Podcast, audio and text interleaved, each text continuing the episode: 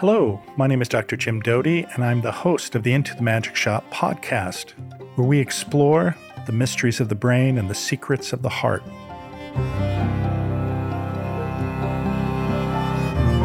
Today's guest is Hunter Biden, son of President Joe Biden. Uh, today, we're going to talk about his memoir, Beautiful Things, and also his history of growing up losing his mother and sister in a car accident, of which he was grievously injured, as well as his brother Bo, and also his years of abuse of alcohol and cocaine. And we're going to understand what it's been like growing up in the public space, if you will. But behind all of this is a human being striving to survive and to address his own personal failings while moving forward in the world. Many of you may not know that Hunter is a graduate of Georgetown University as well as Yale Law School. He's been involved with a number of corporate entities, but also has been on the board of the World Food Program, as well as nominated for a position by Bill Clinton in the Commerce Department and also by George Bush to the Amtrak board. So let's get started now. I hope you enjoy this conversation. And I think all of us will learn a lot about not only tragedy, our failings, but how to move forward in our lives. And now let's begin. Well, Hunter, it's nice to uh, chat with you again. Obviously, we've sort of been chatting back and forth for a while, but thanks for uh, being kind enough to be on this podcast. I, I really appreciate it. You know, I know you've sort of been through the circuit with your book, and certainly I want to touch on some aspects of that. But more importantly, just to sort of talk about where you're at. You know, it's interesting because so many of us have significant struggles. And while they may not be completely private, they're certainly not on the um, main stage, if you will. yeah, exactly. So, you know, I'm just, um, you know, wanted to ask you sort of about that a little bit. And I did mention your book, uh, Beautiful Things, a memoir, which, uh, you know, I think uh, has been fairly successful. And I think it also focuses a light on, you know, the reality that uh, as much as all of us like to put up a persona, a lot of people are suffering from addiction issues. So maybe you can also first tell us, and although I've read the book, of course, sort of this idea of beautiful things. And uh, what's actually interesting about that is the opening or introductory chapter to my book is called The Same Things. yeah, I know. And it's a, a, a happy coincidence. Well, first of all, you know, thank you very much for asking me to do this. You know, um, and I've told you personally what a big fan I am of uh, your book, but not only your book, but your work and all that you do. So I'm really honored that you would have me on. The second, uh, there, by the way, Jim, there were at least 17 questions in that opening. I'll go to the last one that I could remember, which was I'm trying the, to keep uh, it simple for you. Yeah, exactly. I'll, I'll, just speak from here on out. Um, I'll go to the last one first, which is Beautiful Things. And the, the reason that the book that I named my book Beautiful Things is that when my brother was uh, in his last um, months of his struggle with glioblastoma, which you know all about all too well, he and I spent even more time than we normally did, which was an enormous amount of time to begin with. And he started to lose his ability to uh, speak. Not to he, he was cognitively all there, but um, because of the radiation, his ability to form words was becoming more and more difficult. So we had a lot of shorthand, which we had with each other. And one of the things that he would always say to me was when we were sitting around, whether we were sitting at my parents' house and looking out over the lake, or whether we were on an airplane headed somewhere, he'd say, beautiful things, beautiful things. And what he meant by that was he wanted me, and if uh, if he were able to make it through, which he obviously did not, is to focus on the beautiful things in life. And he didn't mean material things at all. He meant moments. He meant people. He meant the things that actually really matter. most people or a lot of people only fully appreciate towards the end of their life. And for my brother and I, it's something that we always appreciated, but it's something that he wanted to make certain that I never forgot, which are the beautiful things that surrounded me my daughters, my family, the people that love me, and also nature, something that we both really spent a lot of time doing together. Um, is being in places that uh, that made us feel alive. And so that was the story behind the title for the book. But it's also kind of the story that's allowed me to get through this, as you said, very public appraisal of, of Hunter Biden and all of my uh, shortcomings and and uh, and all of my struggles. That what I've come to realize through the process are in no way unique, and so I've turned it around and decided that the number one, one of the principles that I try to live by is to, you know, take responsibility for the things that I am responsible for. And, you know, not to be trite, but, you know, also realize the things that I am have the ability to uh, change in my life and realize the ones that I don't. And so those are the things that I've been able to focus on. And I've been able to do it in a very public way because you know what? I'm not alone and I, I was not um, shocked by it because I, I knew going into this and being public about my addiction that I am, uh, you know, I'm just one of millions out there that suffer from this, and and that I don't know anyone that has not had a family member or a friend or themselves that hasn't struggled with addiction or the or the, uh, the results of an addiction. So well, you know, that's what I would say. I mean, look, we're frail, fragile human beings. Uh, I've attended many AA and other types of meetings uh, yeah. myself, regardless of the external appearance of things. So many of us struggle. And I think certainly right now, I mean, prior to the pandemic, a lot of people were suffering with stress, anxiety, uh, depression, questions of self worth. And it's certainly only been, you know, exacerbated by that. But I think you're absolutely right. So many families or individuals get lost in hiding the reality of their own addiction. And the problem, of course, is the more you hide from the light, uh, the darker it gets. And I think, uh, you know, this is one of the sources of suffering. You know, there's a quote in your book uh, from Hemingway. It says, The world breaks out everyone, and afterwards, many are strong in the broken places. And I think that's really a, a, a metaphor for your book. I don't know if you've heard of something called kintsugi. No, I have not. It's interesting, and it goes through. Uh, it's a Japanese uh, concept, and it's typically aligned with something called wabi sabi. And uh, I know this is a conversation about you, but I'll just share it with you because I think uh, you'll immediately connect to it. So, in the 15th uh, and 16th century, when um, pottery, uh, which was very expensive to make, and you know very few people had uh, access to it. A piece would break, and typically they would just try to glue it together and make it look like it wasn't broken. But ultimately, they started gluing it together with golden glue, which would highlight the brokenness of the piece of pottery but also acknowledging that the challenges in our lives, the things that caused us to break, are to be honored and cherished because it gives us great insight in the process. And uh, frankly, we're all broken in some way or another. You know, I mentioned this concept of wabi sabi, which is this idea of the nature of impermanence, imperfection, and incompleteness, which again, uh, I think all of us can relate to. You know, I know there's uh, in the book you talked about, I, I guess we could call it a predilection within your family of alcohol abuse. From your perspective, and I know you mentioned, I think you took your first drink at, was it eight or nine? Yeah.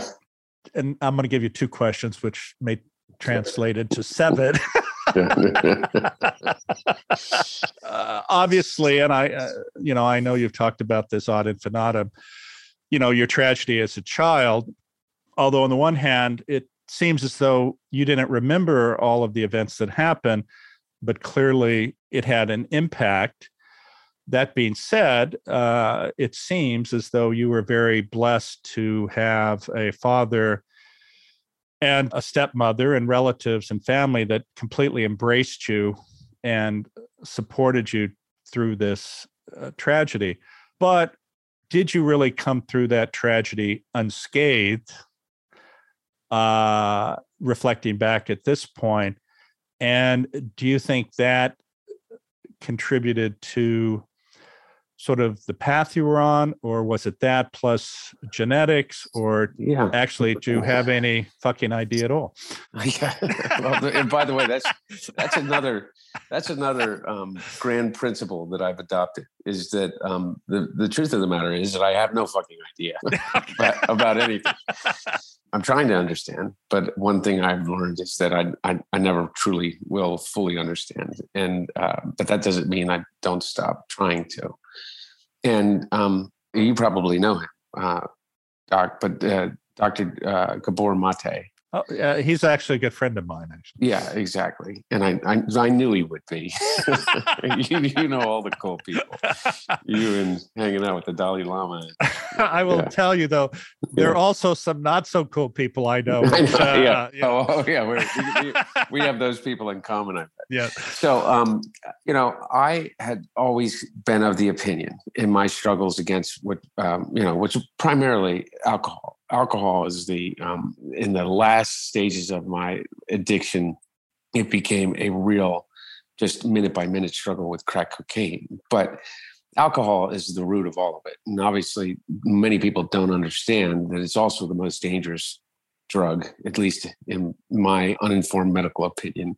It was the most dangerous drug to me in every way. But dr mate um, i saw him uh, do a ted talk and where he talked about his um, work with addiction, I believe in Vancouver or or Toronto. Yeah, I, yeah, and yeah, and he made the point that uh, of the addicts over a 12 year period of time that he spent uh, the most time working with, not a single one of them was free of uh, significant trauma in their life. And that at the root of all addiction, including um, the one that seems uh, kind of silly that he talks about in his own life and his shopping obsession with certain types of recordings of music, but um, that all addiction has a root in trauma. And now it also may have, and it seems from anecdotal evidence and some of the studies have, done, have been done, a root in your, you know, a predisposed genetic makeup that you may have. I know for for me, no one in my immediate family had a active addiction issue. The reason is my dad chose not to drink. My mother would have a glass of wine every once in a while. My mom or my brother chose not to drink. But for me, I'd never wanted to blame the accident. I viewed it kind of as a weakness. Uh, they say, "Oh, I drink because." Well, you know, one of the things that we learn in AA from a lot of the old timers, which I don't necessarily um, believe anymore, is like you drank because you're a drunk. You don't need to know any more than that. And um, what I found is is that when I was willing to explore the idea that was spurred by me watching Gabor Mate in his talks, and then I watched and read a lot of other things that he had to say, is that unless we're willing to treat the trauma and understand it, we're always looking to relieve it. And at least I was always looking to relieve something that I refused to even necessarily acknowledge. And until I was ready to acknowledge it, it remains untreated. And I know my brain has one solution to discomfort and pain, and that is a drink or a drug. That's what it learned um, how to cope. And it's an incredibly effective coping mechanism at first in the immediate. It is a uh, you you want to feel better. I can tell you one way that I know how to feel better. It is to um, to take a, a, a swig of vodka, and all of a sudden you you feel a hell of a lot better. Until for me, at least, it becomes immediately catastrophic. For the first time in my life, beginning a few years ago, I started to explore how much uh, of that residual trauma existed in me and it's been a, uh, really liberating process, actually. Um, in a lot of my memories of that time, which I didn't know whether they were stories told to me over and over again or whether they were actual memories, I've been able to understand them more and um, and kind of recognize that actual truly traumatic event of being in a in a car accident where your mother and your sister are brutally killed and my brother and myself both of us severely injured um, and almost killed as little kids and i've been able to talk about it more and i'm able to be open about it i'm able to kind of explore it without having to just shut it down as something that happened and we move on because people don't move on. You know, they, it, it's stored somewhere in your body, and your your body talks to your your brain, and and I know what my brain says. Don't run away, run away. Yeah. Well, you know, but uh, I, I think uh, that's absolute truth. And one of the things I've uh, found. Um, oh, a question for you: Did you see the uh, Gift of Trauma movie that Gabor did? No, I haven't seen the movie. Oh, no. the reason I say that is I'm actually in that. Oh, okay. Well, there you go. uh, but, but anyway. Well, then you uh, let Dr. Amate know how much of a big, a huge, I'm almost as big a fan of his as I am of yours. So, oh, well, that's, yeah. that's, that's kind yeah. of you. Uh, he's a, he's a wonderful guy. In fact, he's going to be on the podcast, I think sometime in the near future. But, uh, you know, this idea of trauma though, uh, I think what so many of us don't appreciate is that we have a tendency to either dissociate from it or uh, you know consciously not want to deal with it since you know our uh, many of us the feeling is well this is distracting it's impeding me from going forward. But of course uh, as you know it also sets the stage um, you know for disaster. I think that this also this concept of shame and embarrassment because you know from my own experience uh, you know there's a subgroup of people who even though my book acknowledges a lot of pain and suffering somehow think that um, i've overcome it all and everything is hunky-dory and uh, I, I think that as you acknowledge it never leaves you in the sense of the things that drive you to your addiction uh, I think obviously as further time passes, it gets easier not to head in that direction. Takes the shame away, takes your feelings of inadequacy away, and lulls you into the belief that you're better uh, because of that. Yeah, this is how this is how my um, my brain is still healing. What is the the, the Japanese term again that you? Use? Oh, uh, Kint Sugi, K I N T S U G I.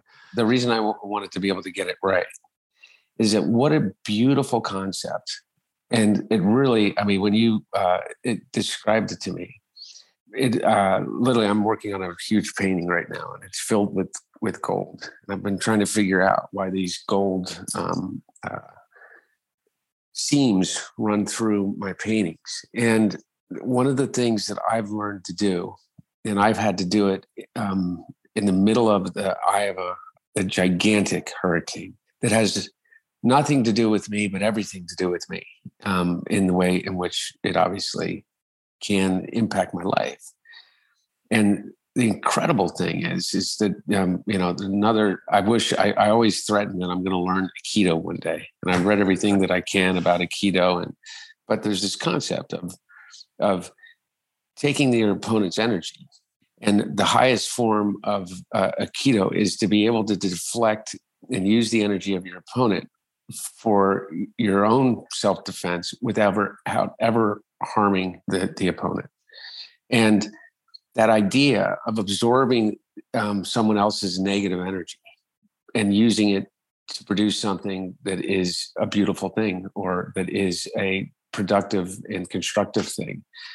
It's like kintsugi is the idea that the crack can um, become a a beautiful part of who you are, and that's that's literally how I've been trying to to live my life, because I've had to learn how to do that not only in the eye of the storm, but is um, as the focal point of an enormous amount of hatred and anger that's out there, that's directed at me, but not intended necessarily just for me. Um, it's intended for my father. It's intended for my family. It's intended for um, the the other. And uh, what I found is is that I've been able to look at those traumatic experiences in my life, the shame and that I and guilt that I feel um, about some of the uh, behaviors that I uh, exhibited when I was in active addiction, things I'm not proud of.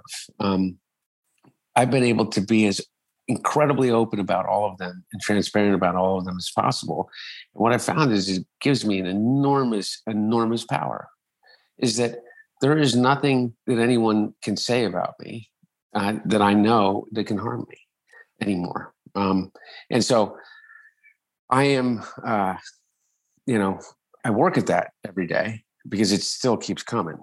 But um, it's a, uh, it's an incredibly powerful concept to realize that your greatest, what you perceived as your greatest weaknesses, really actually are your greatest strengths. Um, and that's not a, a glib trait, you know, a cliche that I'm, I, am i am a living example of that, in my opinion.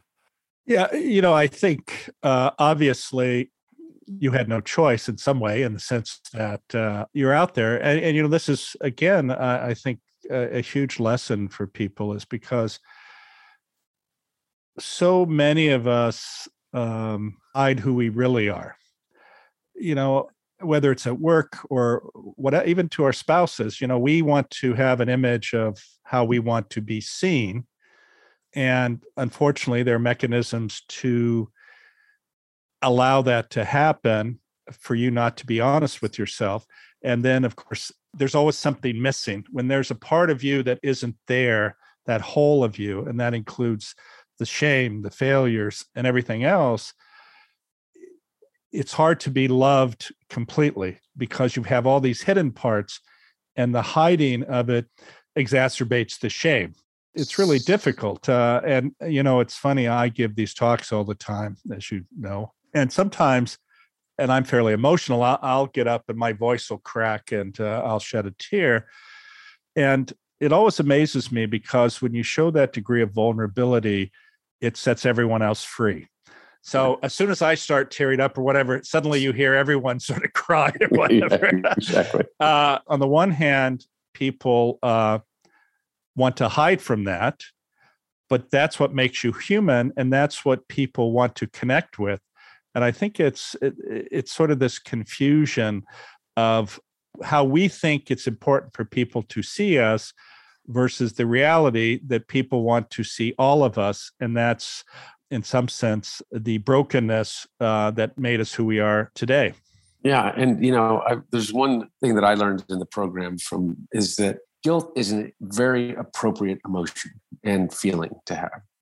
It is proper to feel guilty when you do something wrong. Shame, on the other hand, is something that you have to release yourself from. And I see it as a two as, as two steps and you know the program teaches us this at least it taught me this is that you have to acknowledge the things that you've done that have hurt other people. You know one of the things that i did in my addiction the thing that that, that my greatest sin in addiction was the fact that i became completely unavailable to my children. And i became completely remote and and and not present for them. And what a what a incredibly traumatic thing for a teenager um, my girls were teenagers at the time, and one was in college. And that's something that they're going to live with for their whole lives. And it's proper for me to feel guilty about that. I can't live in that shame because for me, what shame does is if it shame implies to me secrecy. It's something that I hold myself and that sometimes I don't even acknowledge to myself. When you said, you know, we don't even share with our spouses, the fact of the matter is, is that often what we don't, we don't even acknowledge it to ourselves. It just bubbles up and that that shame comes rising up in a situation where you can't be tight, but all of a sudden, like at the worst time ever, you decide, God, I can't stand this. I need a drink or whatever it is, or whatever is in front of you, or whatever pills in front of you. And everybody has that, uh, you know, I mean, everything in uh, everything that I need to change the state of how I'm feeling right now is within probably three minutes from me, even though this is a dry household and there's no illicit drugs here. But I know I I I know how to find it. And so with the incredible gift that they didn't realize that they gave me in attacking me is that I was able to take what I was ashamed of and own it. Now I own it. It's there's no secrets. There are no secrets with me. Everybody knows. Now, if all things were being equal,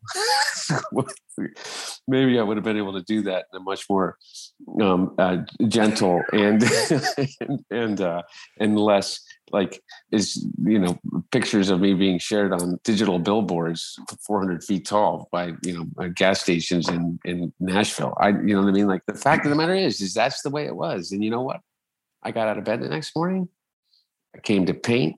I have baby Bo sitting by my side and I have a partner in Melissa that came to this relationship with full understanding of who I was. And, and I have no shame over it. And I've been working as hard as I possibly can to make amends for the things that I do have um, reason to feel guilty. Yeah, you know, it's uh, it's interesting. Uh, I, I think you'll see the example here is that again, you know, for so many people, they're so afraid of being found out that they have flaws, right? or weaknesses. And I give the analogy that, you know, I'll see patients in the emergency room who English is their second language. But when they're sick or suffering, they immediately revert back to their first language. Yeah. And the analogy to me of this is that uh, when you know you hide shame inside of you and you're so afraid when the stress or the anxiety or uh, the trauma occurs the natural way which you've soothed yourself since childhood is through alcohol or some other substance and that's why you know when you're stressed and anxious it's so easy to reach uh, for that soother uh, because you automatically revert back to that thing from childhood which made you feel okay. And uh, this is uh, it's a, a, very very difficult uh, thing uh, to overcome. You mentioned melissa.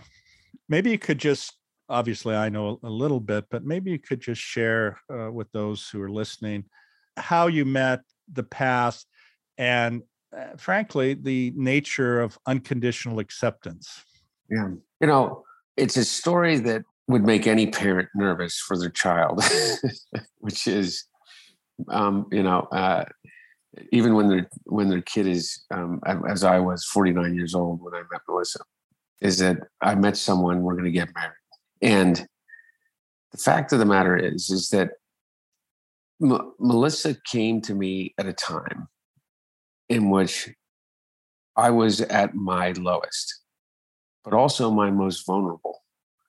And without knowing it, I believe that what I was really open to was being saved for the first time in a long time. And within literally the first three hours of meeting Melissa, in which I looked into her eyes, and I don't know what it was that um, that made me instantly fall in love.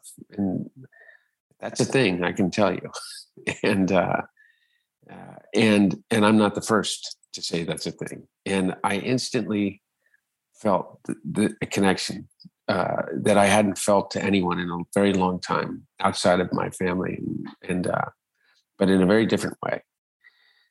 And it was a familiarity, but at the same time, it was uh, in the form of someone that uh, that clearly I had never witnessed before.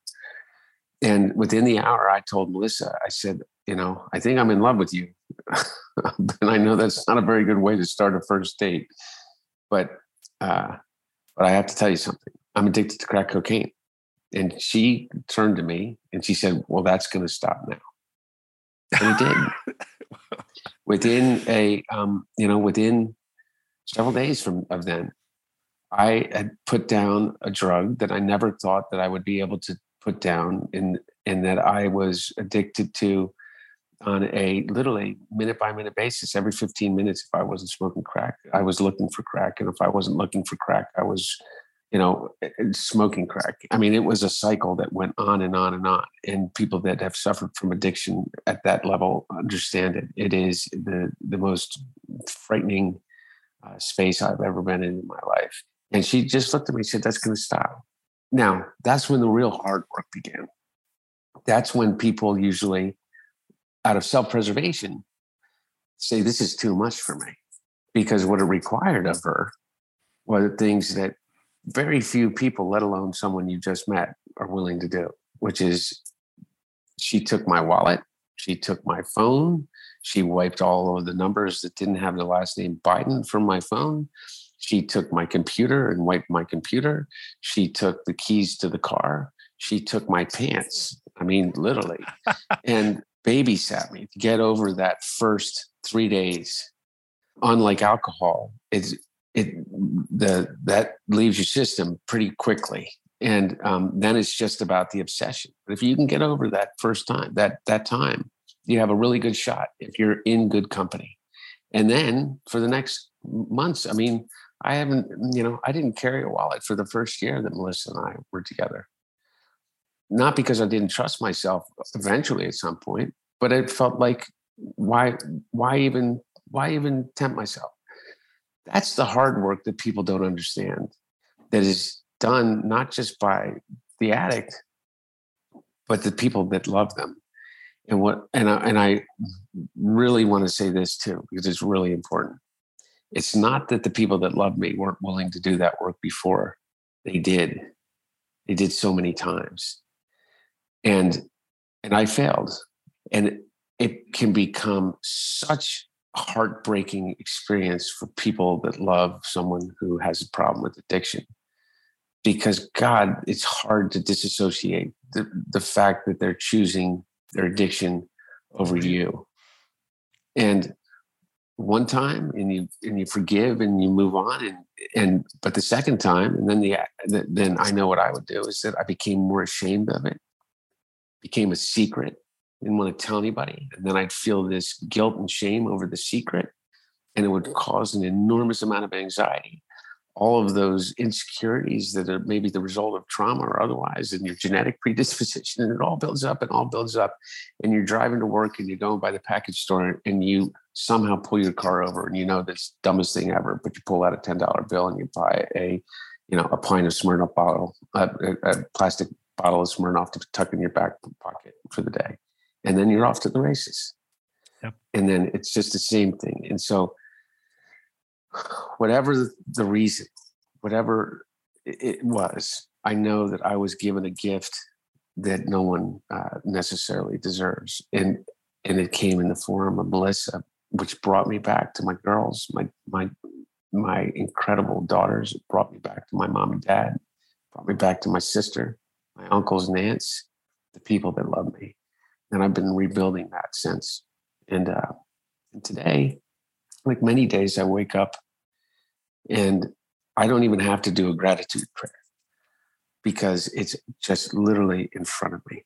I walk out. I, baby Bo wakes me up at usually like 5:30 a.m. But it's the most beautiful time of my day, and we get up together. We go into the backyard. It's dark now, so we we uh, we wait until the sun comes up around 6.30 and we look at the birds and we uh, sit and eat our raspberries and our strawberries that we cut up for them and it's the most amazing beautiful if i'd won the lottery. Um, I, I, couldn't have hoped for more.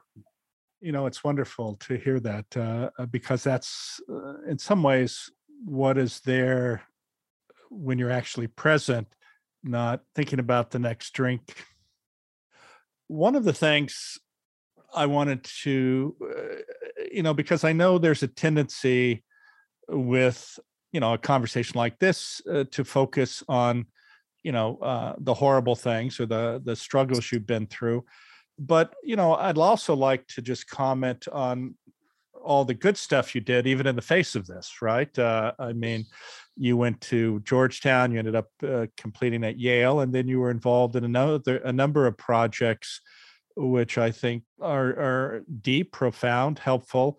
And uh, I think it also shows you in the face of sort of the bad stuff you really continue to as best you could try to be of service and i'm thinking of uh, the world food bank and uh, uh, some of the other work uh, you've done yeah. maybe you could just comment on that yeah i mean one of the things that i think that is uh, um, for anybody who goes through this public process of you know shaming that i have gone through is that uh, there's this perception that they're very one-dimensional. Is that the, the thing that you know about them that they were a crack addict, or the thing that you know about them is that they were an alcoholic. And I've I've let that go um, as being able to change that in any way. Um, for people that want to believe that we're going to continue to believe that. But one of the things that uh, I'm really proud of, I'm really proud of the fact that um, I have spent a uh, my adult life thinking that the highest and best use of my time was in service to other people. And I learned that um, uh, primarily from my my parents, my grandparents. Um, I, I learned that primarily from the Jesuits that taught me at Georgetown and when I was an undergrad, and the and the uh, the people that I worked with when I I left Georgetown to join the Jesuit Volunteer Corps out in Portland, Oregon. I learned it from the people that I went to Yale Law School with and worked on defense, um, uh, appellate defense work for people that were wrongly convicted um, of, of murder and were facing the death penalty it's something that I've never um, not participated in. You know, right now, uh, Melissa's down with my sister at a, um, a a woman's shelter in Los Angeles. It's something that we constantly are part of. The World Food Program (U.S.) is uh, in support of the UN World Food Program, which is the largest humanitarian organization in the world. I was chairman of the board serve over 72 million meals a day to children around the world. We're at every disaster, whether man made or um, environmental, in the world. We're the first people to land, uh, usually only um, preceded by US Marines around the world that are deployed from naval ships, whether it's a war zone or whether it's a hurricane or a typhoon. And for me, um, I look at what my dad does is one of the highest forms of, of uh, I mean, he's approached politics his whole life as it being one thing is being able to be a voice for people that um, that can't have a voice, and being able to be a um, of literally hands-on service to people. So literally figure out a way to, to take a, a, a meal to a hungry man or woman or child, and um, it's, I, I feel funny even talking about it because, as you know, it's the most gratifying thing in the world. There's literally, it's all selfish. You know, I mean, what the, at base, what you realize is by doing for others, I never feel better in my life than when I'm doing something for something for someone else in need. And um, and I'm I'm no hero in this at all, but I know the work that you've done to show that is, um, you know, with altruism and, and service is something that is ultimately comes down to it makes you healthier. It makes you, um, it, it, it makes you a better person. No, I think you're right. I, I mean, you know, uh, the Dalai Lama says uh, uh, it's the only time when it's okay to be selfish, uh, because when you give, when you care, it comes back to manyfold. And also, as you point out, it uh, does have a huge impact on your health. It's interesting. I, I was at a longevity conference and there was a speaker there and he talked about, and you probably heard of these blue zones mm-hmm. where, you know, people routinely live to over 100. And his argument was that a great part of this has to do with diet. And on some level, of course, uh, diet, moderate exercise, limited alcohol use, etc., is important. But the interesting thing is, which he didn't mention and which I brought up, was that by far, far and away, the most important thing to living a long uh, life is uh, social connection and deep relationships, period, by far, far and away. And uh, it's interesting, there's a study out of Harvard that's somewhat misogynist because it followed men for almost 80 years from uh, you know when they were undergraduates. And again uh, that same reality has uh, proven to be the case. So this idea of connection of uh, caring of service uh, frankly it's what we were designed to do by our very nature. Now let me ask you another question which might be a little uncomfortable. Uh, but, but, I don't think anything at this point maybe me sound uncomfortable. Yeah. uh, you know, I, I, I know you've talked about your three children from your first marriage. You've talked about Bo. Now, but there was another child in between here. Was there not? Yeah, I did not have a, a relationship um, there, and um, it is uh, something that because of the nature of it and the, the, protection of the identity of the child is something I don't talk about publicly. Okay. Well, I, I just thought though that uh, you know I'm not interested in the identity of the child at all, of course, but uh, uh I just wanted to sort of acknowledge that, and uh, I know that probably occurred sort of in the depths of your own challenges. Yeah, yeah, yeah. Um, but we um, have a uh, way in which that I've been able to be supportive without um, making it difficult for uh, the uh, mom and the family to be kind of subjected to the same level of of uh, heat that I am. Yeah. So I just stay yeah. away from talking about it. No, no. I listen. I I, yeah. I understand that. Maybe we can end this on uh, telling me what uh, what do you think is next for you? Uh, I'm totally focused on my art. Um, I am. Uh, I I continue to write, but it is uh, for me is just kind of collecting my thoughts and my energy and putting it down on paper for whatever that comes next. But I've always done that. But I literally am. I'm, i paint, and I'm getting ready for a show in New York, and um, and I am. Uh, also, you know, a uh, I spend an enormous amount of time uh, with baby Bo um, here, which is a beautiful, beautiful thing. You know, one of the things that uh, the pandemic allowed, which is a gift, uh, at least that I saw as a gift, and is that um, you know it was just the three of us um, for for uh, a long, long period of time, and since he was born, and I'm trying to stretch that out as long as possible. But I'm also working with um, uh, some people on some of the ideas as I had, as you said, related to to um, uh, service and being of service to others. I'm to keep that to myself until I'm ready to actually, um, you know, talk sure. about it more publicly. But it's been um, the ability to focus on my art is um, is something that I'm forever grateful for, and something that I'm going to continue to try to do as long as I possibly can. Well, listen, uh, uh, thank you so much. I appreciate it. Uh, hopefully, we can get together one of these days. Uh, yeah. yeah. Soon enough. Thanks, Jim.